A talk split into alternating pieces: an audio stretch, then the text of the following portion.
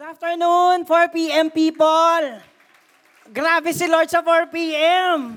May special ano, message to you as 4 p.m. people because ako din naramdaman ko yun when we worship God, we united our spirit with one another. That we're able to really, re, ano, yung talagang na, na-bless si God that He sent this uh, message to us, that He is transforming. Talagang 4 p.m., a community that is church. Kasi nandoon na daw yung ano natin, yung spirit natin with one another being so close and united.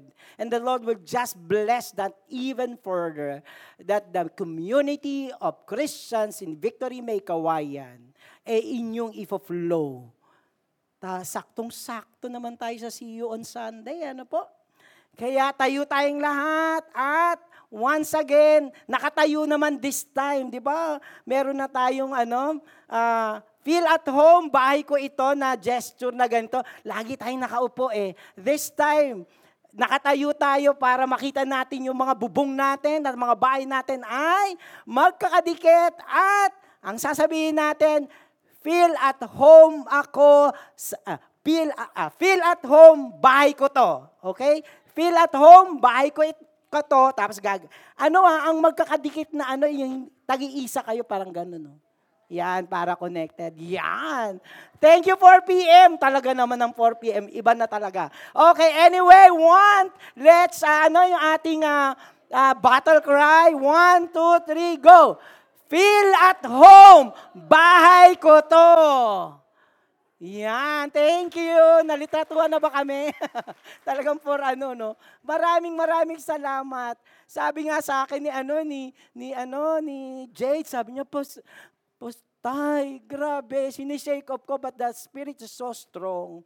And he did really got that message. Okay po? Since usapan natin ay tayo pa isang pamilya, let me just tell you about family values. Let me start off with this. Ang family values are beliefs, ethics, priorities, and worldview. Paano pananaw sa ng mo ang mundo at ang buhay? Shared by what each member, family member. It is in a way some kind of a rule to establish consistent guidelines. Yung parang mayroon ka mga dapat, sabi that will help everyone in the family know what is and what isn't expected of them. Ito ha, ito ganon. Parang it encourage family members to take responsibility for their own behavior and to be contributing members of the family. Ah, ang sarap ng family values. No, tapos dito, ang isa pang bahagi ng family values, kasi maganda tayo na meron tayong mga dekorasyon. Kaso, di ba, minsan yung nabibili natin sa bookstore, meron silang sarili na, minsan, kulang yung bawal chismis. Bawal hindi magbayad ng utang. Bawal, wala yung bawal hindi naguhugas ng pinggan. So may ganon. We all, ang, ang cute nun, nung first in-introduce, dun tuwang-tuwa ako sa isang bahay. Ganda naman to, family values, family rules. Gawa kayo ng sarili nyo. So, no, talking about family values, pati decision natin sa buhay. Our life decisions and choices are det- determined by what one values more. Yung pamilya. Ano bang binavalue ng pamilya? And becoming aware of what we really value, pag alam ng mga anak natin at tayo, ng mga lolo't lola, kung anong binavalue, anong mahalaga, at anong pipiliin, and what we should value is crucial. Dapat alam natin. At ano ang dapat sa mga young couple. Kailangan i-establish yan. Kasi crucial yan. At dito sa, ah, dahil noong last week pa ako medyo, ano, ah, transparent, di ba yung sinabi ko sa inyo kung paano ako nalulungkot kapag hindi umaaten, kung paano ako masaya pag may umaaten, kasi see you on Sunday. Maging very, ano ako, vulnerable ako last Sunday. Medyo ulit ako ngayon. It's now about my family talking about the values, eh meron kaming nagkaroon ng issue last Sunday.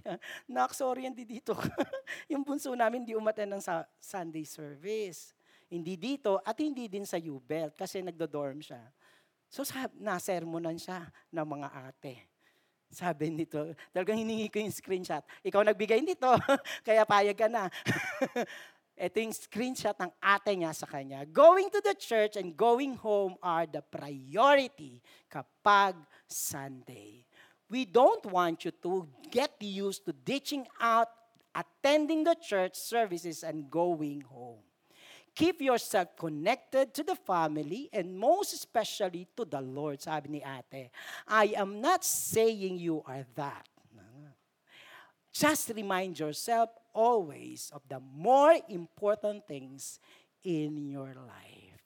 So, ibig sabihin, salamat kay Lord, I was able to instill the value of the Lord in attending Sunday service. Kaya sila na ngayon ang nagsasabi sa isa't isa tungkol dito. So be it, this is our new series at pangalawang and final series na natin. Kaya see you on Sunday. Ibig sabihin, gaano ba kaimportante Parte ba ito ng family values or ikaw, personal values mo ba ang umattend lagi ng Sunday service? Let me ask everyone to please stand up and let us read our text, Hebrews 10, 19 to 25. Okay, that is in 500, page 584. Bilang bahay ko to, sabay-sabay po tayo. May, nasa same pages na pa ba tayo? Page 584. Yan. Yan, walang iniiwan sa pamilya. No one is left out. Aantayin namin kayo. Okay, let's read. Therefore, brothers, since we have confidence to enter the holy place by the blood of Jesus, by the new and living way that He opened for us through the curtain, that is, through His flesh, and since we have great priest over the house of God, let us draw near with a true heart in full assurance of faith, with our hearts sprinkled clean from an evil conscience, and our bodies washed with pure water. Let us hold fast the confession of our hope without wavering. For he who promised is faithful, and let us consider how to stir up one another to love and good works, not neglecting to meet together as is its habit of some, but encouraging one another, and all that the more as you see the day drawing near. Father, we thank you, God, for your words, especially for this afternoon. Babalik din po kami as 4 p.m. service congregation. Thank you for your message. And there's a lot more through the preaching. In Jesus' name we pray. Amen and amen. Puna po tayo. Alam niyo po ba, ang titingnan natin, why do we, katulad kung why do we value, supposed to be valuing attending the church, attending the gathering, is that first and foremost, si God at ang Bible ang nagva-value ng simbahan. Kung may listahan si God ng mga ng ano ng sa ano sa wall nakalagay doon church. Tapos susunod, Sunday service is valued and it is written by God in the Bible. So tingnan po natin to para higit din natin siyang makita ang rason why do we spend time and exert so much effort at we became we make it a priority to be here every Sunday. Number one, we are invited by Christ Himself. Naimbitahan ka na ba? Nung bata ako, maganda yung ano namin sa Singgalong, ano pang mayayaman. Tapos nakikiupa kami sa maliit na ano, ma, pang mahirap na maliit na shanty. Tapos pag nagbe-birthday yung mga kalaro namin, hindi kami kasali kasi kami yung sa poor community. Alam mo yun, hindi ka invited kasi hindi ka belong. Naramdaman mo ba yon na hindi ka invited? O kaya gagawin mo lahat. Ay mo, nung bata ako, sumisilip-silip lang ako ha.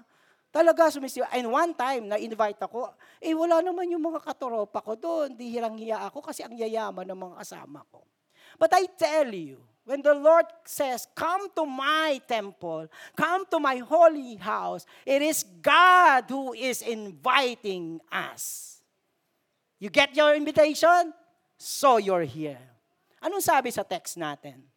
Therefore, brothers, since we have confidence to enter the holy place, of course, spiritually, gaya ng sinabi ni Jade kanina, we come to you. Kahit wala kayo sa church, we enter to the holy place. That is the presence of God. But in the community sense, sabi ni Lord also that we enter the holy place by the blood of Jesus, by the new and living way that He opened for us through the curtain or through the gate, pwede ka nang pumasok. That is through His flesh.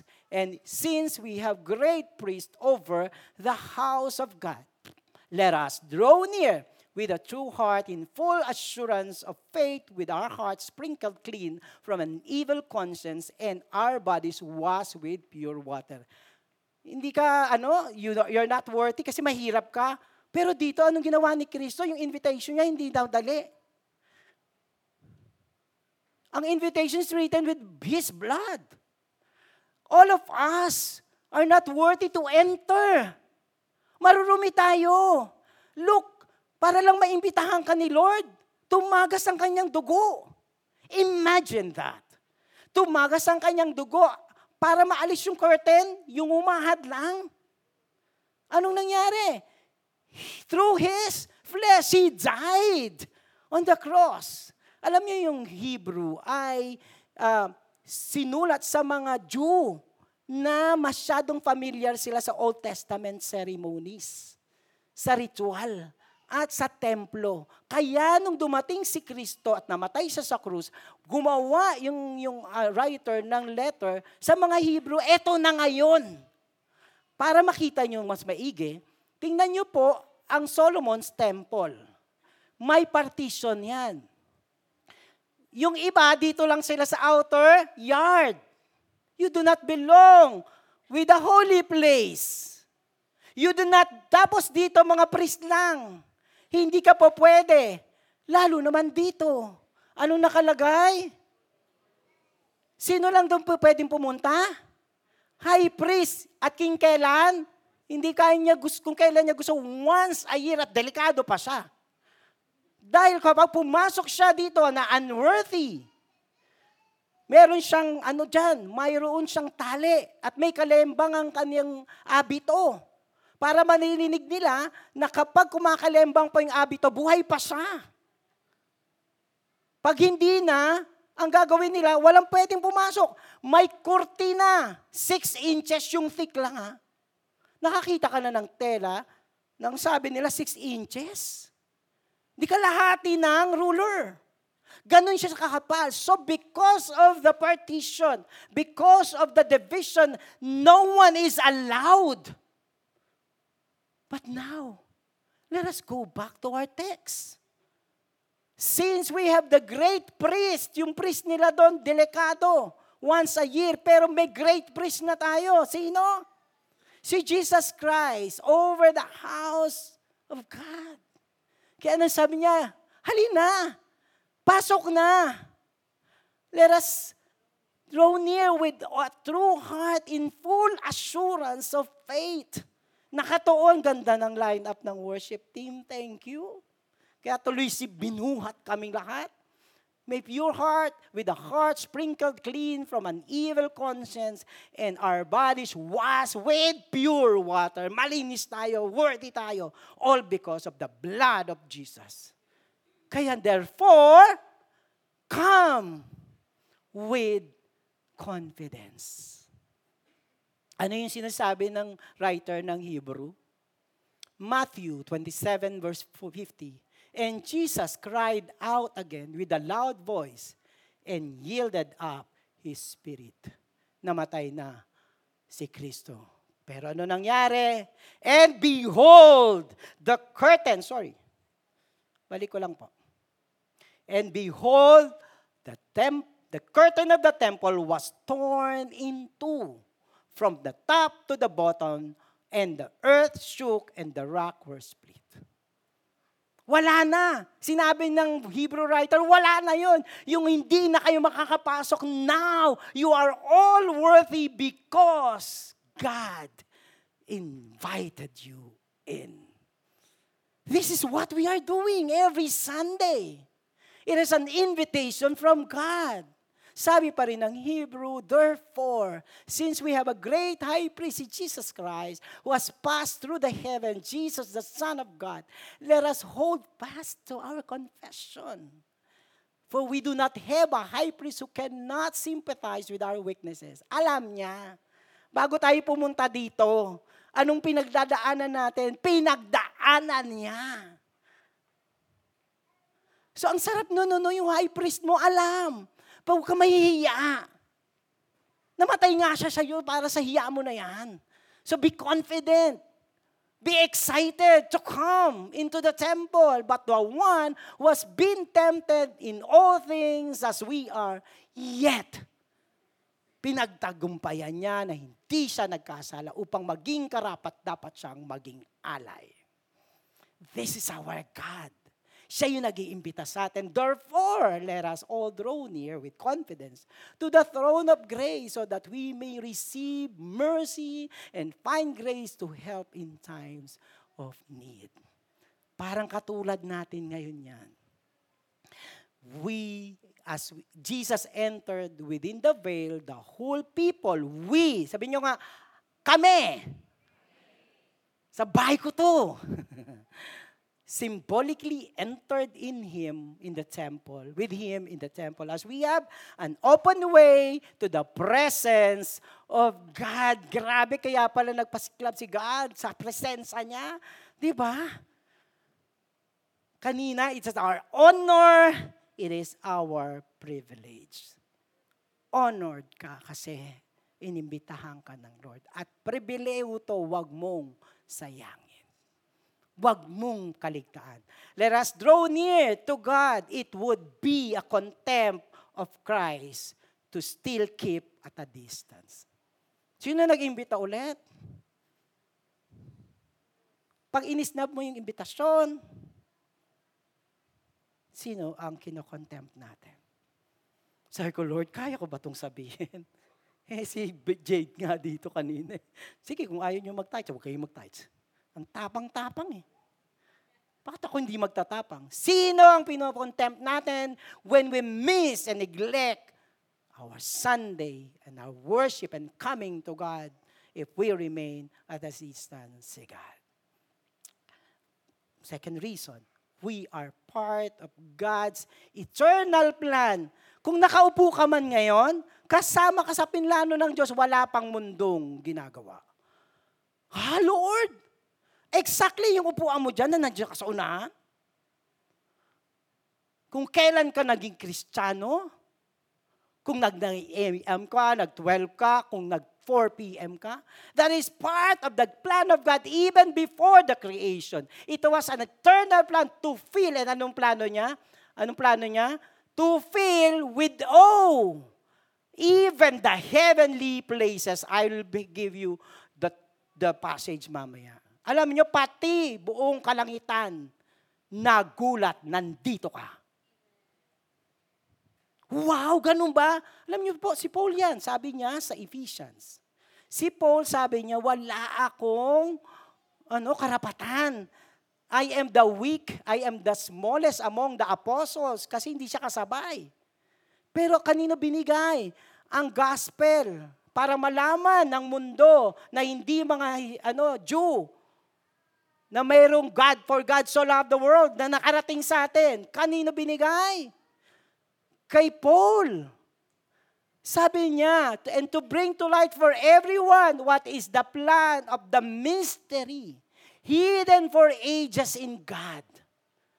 The mystery of salvation, including not only Israel, but the Gentile world, the Filipino and the taga-May kawayan kasama, who created all things. Tingnan nyo po.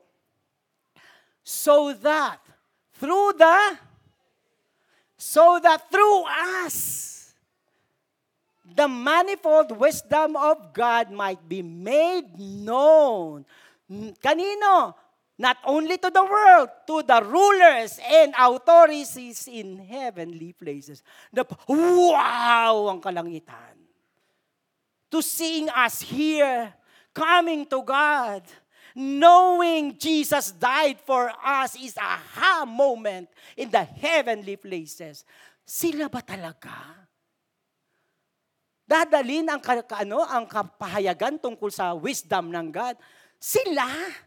Pwede naman mga anghel. Pero anong pinili ng Diyos? Ikaw at ako. We are honored and privilege. This was according to eternal purpose. Yan yung sinabi ko sa inyo. Bago pa nilika ng mundo, planado na ng Diyos sa simbahan niya ang magpapahayag ng pagliligtas ni Jesus at ng kaniyang pagmamahal that He has realized in kanino natupad sa pamamagitan ni Kristo ang ating Panginoon. Ang sarap nito pakinggan at basahin. In whom we have.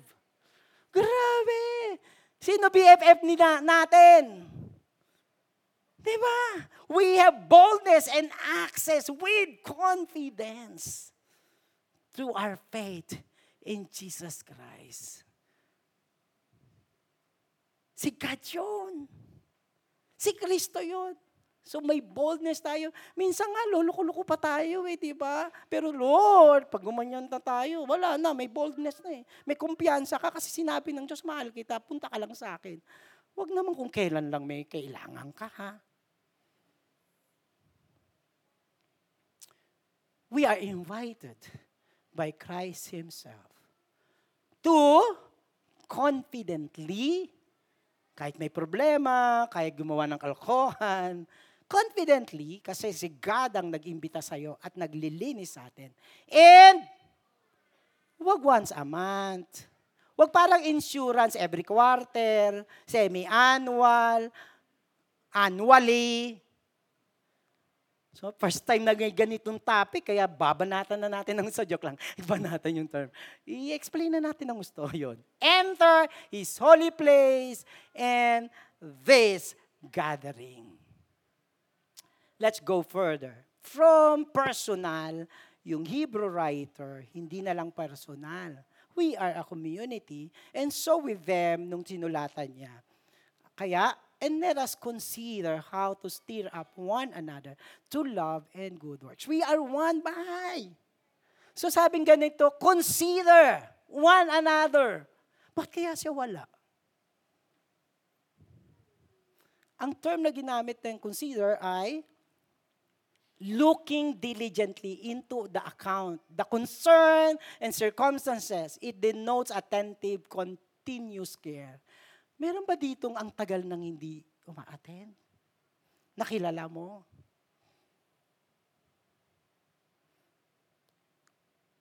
Consider one another. Bakit kaya?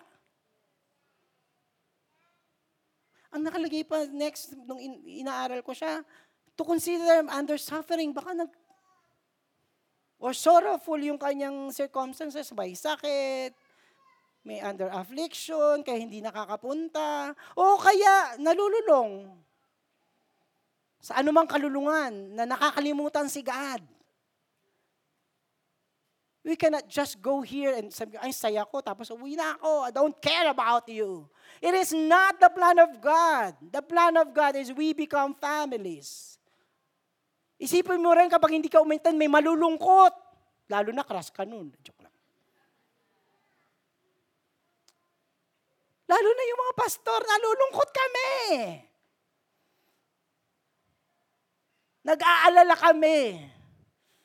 At kung paano namin kayo i-reach out. Kamusta na ba? Isang buwan ka nang nawawala. Hindi kami pakailamero. That is our call. Because we consider one another.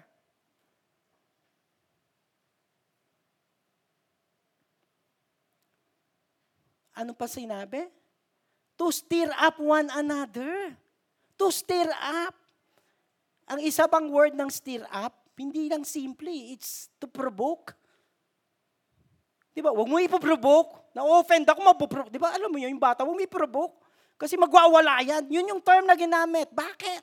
It is so needed that you have to be active about it. The command is so strong, kaya ang ginamit ng writer is to stir up.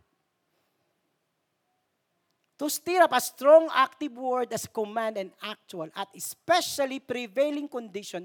Mag-act out ka, mag, i, i, ano ba yun? Kil, ikilos mo, baka may prevailing condition. Yung tao at tayo. Hindi lang naman tayo yung, ikaw din. Alam nyo kanina, may paregalo sa akin si God.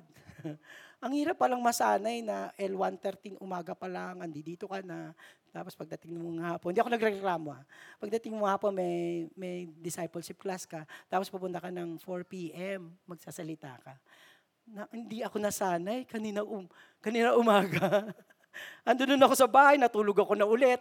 Nagising ako, natulog ulit ako. Tapos, ang sarap naman bu.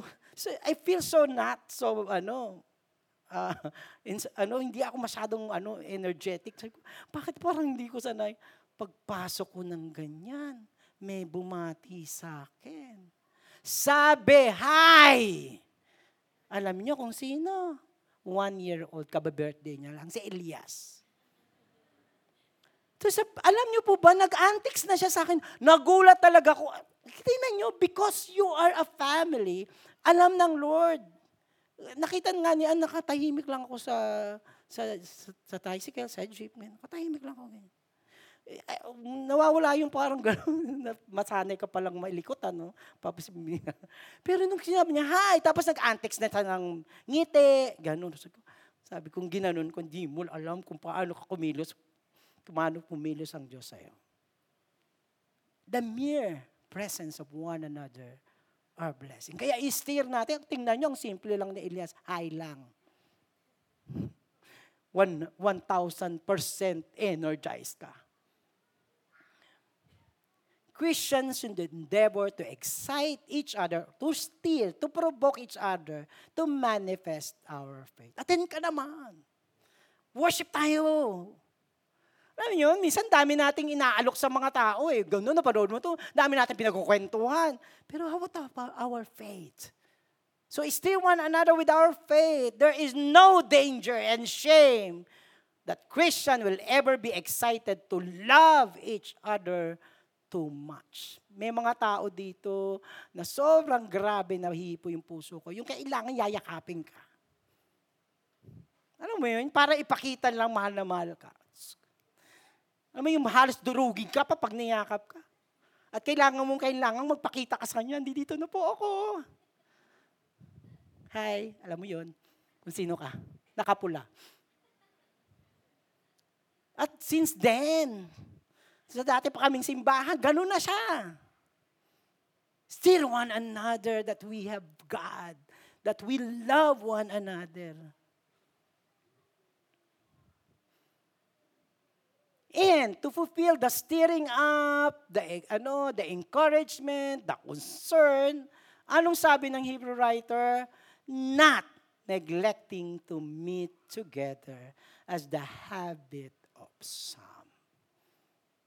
Anong pinaka-outlet? Anong pinaka-usual is to meet eh, iba-iba buhay natin, iba-iba yung schedule natin. Pero sabi ng Lord, pag Sunday, magkita-kita kayo. Para mag-update. Para mag-connect. Kaya yung, yung, yung bunso namin, ayaw nung ate na hindi siya uuwi. Kasi, of course, nagvi-video call. Of course, nakauwi ka na ba? Nasa dorm ka na ba? Eh, helicopter father ako eh. Hanggang kailangan, nandiyan ka na ba? Nung una pa, hindi ako naniniwala. Eh, picture mo kung nasa dorm ka na o hindi. Di ba? All because ganon. Kailangan ma-meet. Kailangan nag, nag-update, nagsasama, nagkikita-kita. The letter implied that the meeting is a divine duty. Going to church every Sunday is a divine duty. Thank you, Jade. Sa tapang mo, ganun din ako magsalita ngayon. It is a divine duty and there is a blame or fault when it is neglected. The letters pointed it out. But some may have doubts about the necessity of this duty. O kaya, hindi value. O kaya hindi interesado. Pag sinumpong, nandi dito. Pag hindi sinu walang sumpong. Hindi sinusumpong ang pagsisimba at pagpupuri sa Diyos. Of course, there are personal things and we can worship God, but there is something that the Lord designed that we come together and worship God. It is a duty for us. Let us value it. There are a lot of reason not to join the gathering. Sa context nilang ito, persecution yun nung time na yun. Kaya pag a-attend ako, baka next time ako na yung ipe-persecute. Kaya fearful sila sa persecution. And dati, may self-conceit, ang yabang ng mga Jew, kasi may Gentiles na. Kami ang mga bayan ng Diyos, makikisali kami sa kanila. Minsan hindi tayo atin kasi makikita natin yung kaaway natin. May mga taong minsan ayaw nating makita.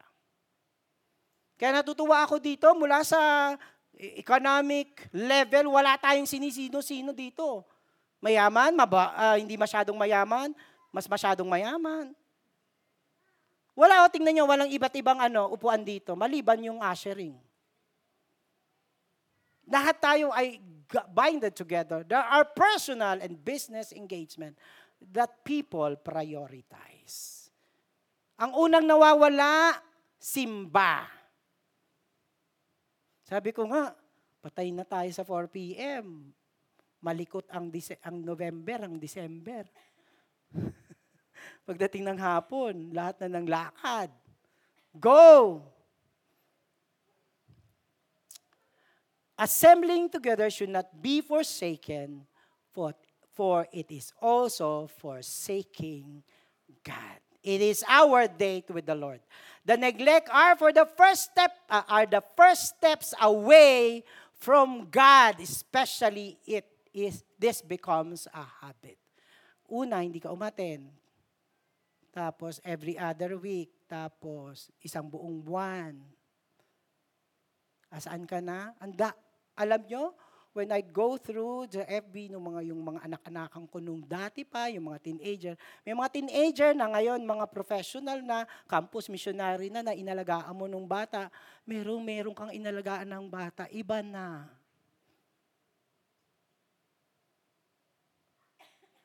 Nalayo na sila ng totally kay God. They have different values. And I, it hurts me to see people withdrawing and moving away from God. Watch out our Sunday life. The Greek espisunagoge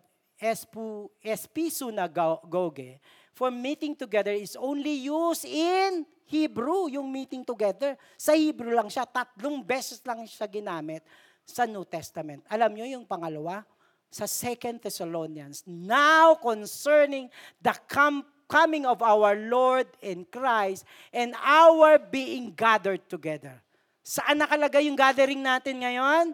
It is closely related sa pagdating ni Kristo upang kunin ng kanyang simbahan. Though it's closely related, parang nagsasama tayo linggo-linggo hanggang sumating si Kristo Sama-sama tayo nag-iintay. Sama-sama tayo nagko-communion. Later on, we will be doing that. Kasi yung communion, ginagawa yon hanggang dumating si Kristo. And the other, the third one, this is the first, that is the second. Nung ginamit yung Greek word na episino, ga, episunagagoge, oh, hindi naman na. Hindi umabot. Okay, Matthew 24, 31. Ito yung coming ni God.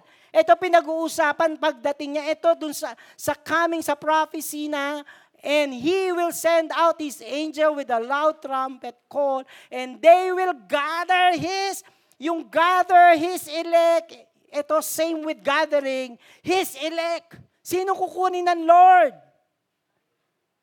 Tama, lakasan mo yan. Sino kukunin ng Lord? Tayo yung kukunin niya. That's, that's the word gathering. So this is not nonsense. And, but encouraging one another, And all the more as you see the day drawing near. Nung time na sinulat yung Hebrew, may persecution, di ba sabi? Dadating daw yung araw. Ang daming in-speculate ng maraming mga Bible scholars about it. And I just give you one. The, the day is is well understood by the readers kasi nilagay lang the day lang. Parang naiintindihan. Kapag sinabi natin quarantine, alam na natin.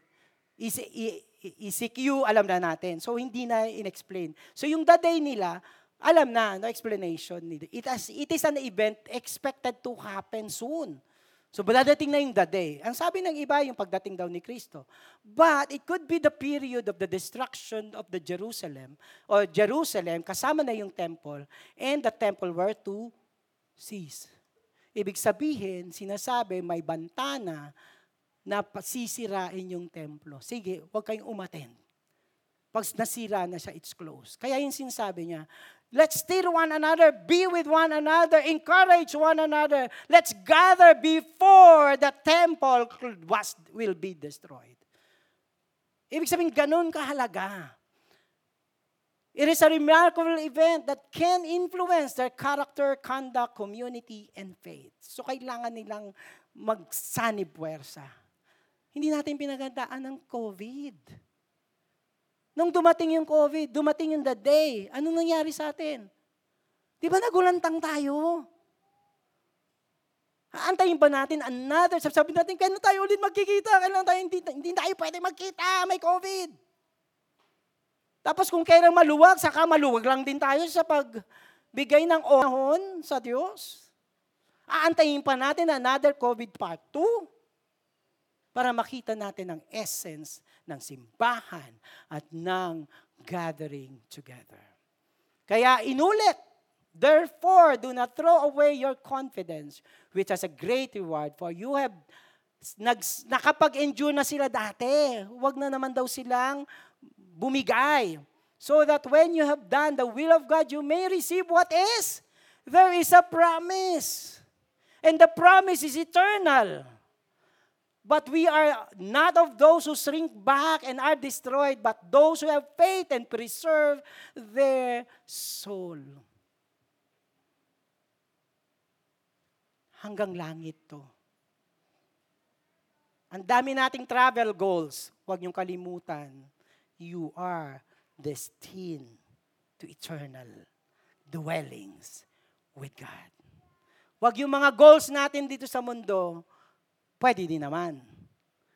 Pero wag nating ibaba ang eternal goals natin. Last, let us always this. Number three to, we are part of God's perfect assembly. Nasa Hebrew 11 yan. And all this, yung mga Old Testament na mga martir na matay, inati. Buti nga tayo, hindi tayo inahati eh. Sila inate, pinugutan ng ulo, through commended through their faith did not receive what was promised. Hindi pa. Tingnan niyo sabi ng Hebrew writer, since God had provided something better for us, that apart from us, they should not be made perfect. Nagiintay sila Moses. Nagiintay yung mga propeta, sila Paul. Hindi sila kumpleto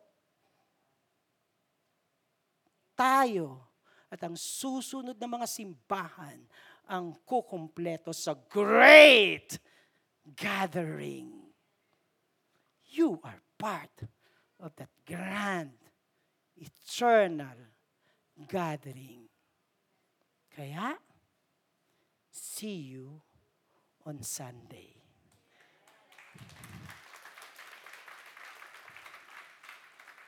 This is also a communion Sunday, kaya nilagay namin sa dulo. At let my call the worship team and prepare nyo po yung inyong mga emblem, elements, yan.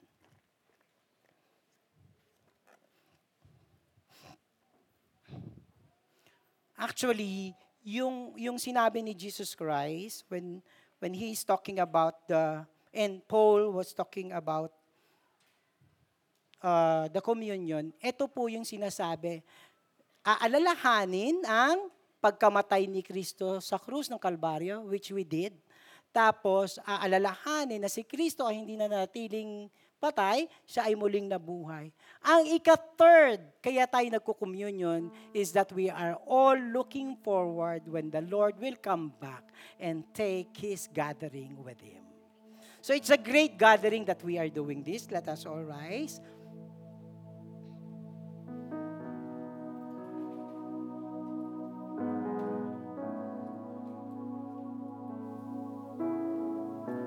Buksan na natin yung ating mga ano para dire-diretso tayo mamaya.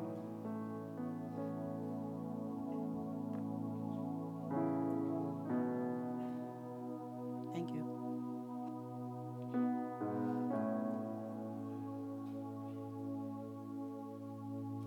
Pag pa, first time natin may may script so binigyan tayo ng bagong ano para we really have to know and really have the significant know the significance of this. Mamaya po pag sinabi ko the body of Christ broken for us, sasagot kayo thanks be to God. Tapos pag yung e- e- emblem naman ng ng blood niya, the blood of of Christ shed for us, thanks be to God. Meron po kayong isasagot. Father, we thank you, Lord this time na ikaw po ang nanguna sa amin. Let us allow the worship team to, in a way, lead us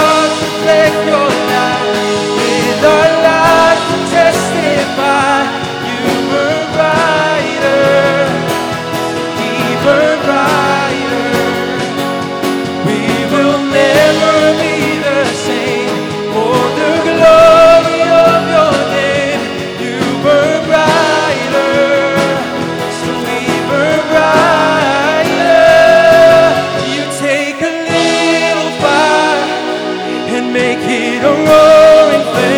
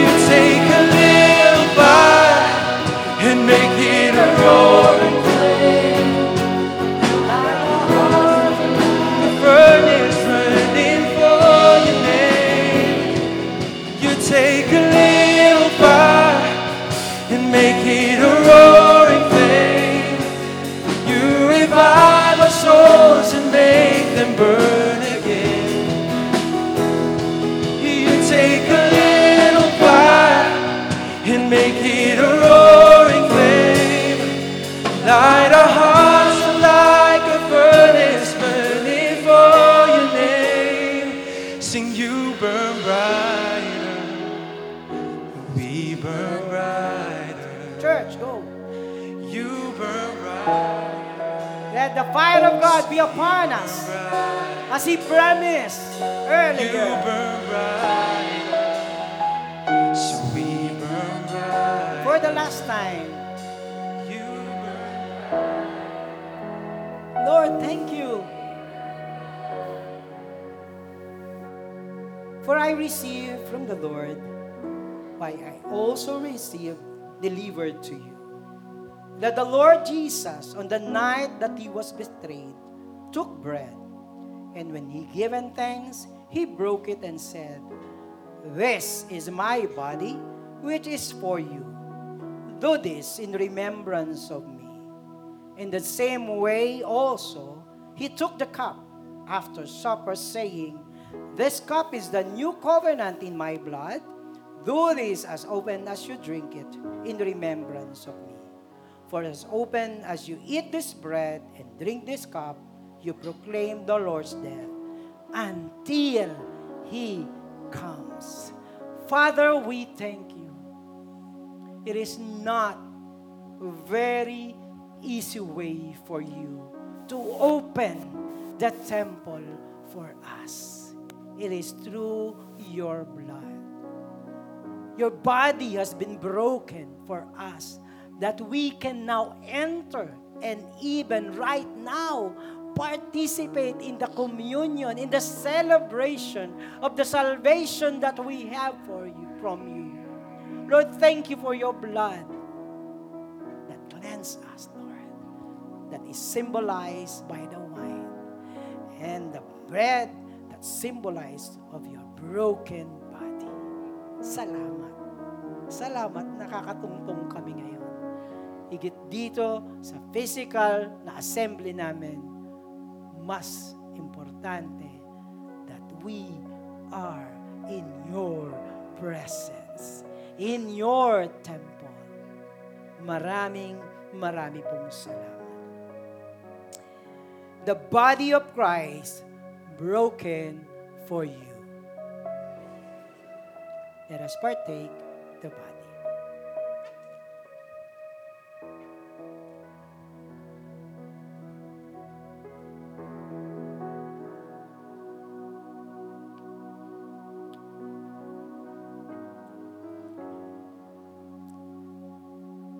The, the blood of Jesus shed for you. Let us now partake the Lord's cup together.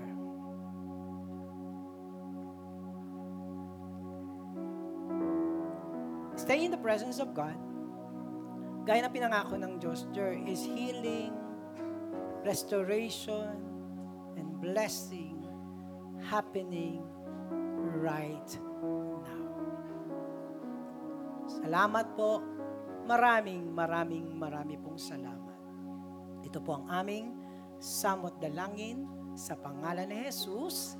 Amen and Amen.